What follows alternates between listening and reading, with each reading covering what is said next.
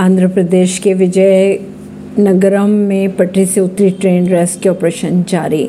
आंध्र प्रदेश के विजयनगरम में पटरी से ट्रेन उतरी, रेस्क्यू ऑपरेशन जारी है। आंध्र प्रदेश में रेल हादसे की खबरें आ रही हैं। सामने विशाखापट्टनम से रायगढ़ जा रही एक पैसेंजर ट्रेन आंध्र प्रदेश के विजयनगरम ज़िले में पटरी से उतर गई। अगर अधिकारियों के माने तो पटरी से उतरे डिब्बों की संख्या अभी तक पता नहीं लग पाई है। बचाव अभियान जारी है और रेलवे अधिकारी मौके पर पहुँच चुके हैं।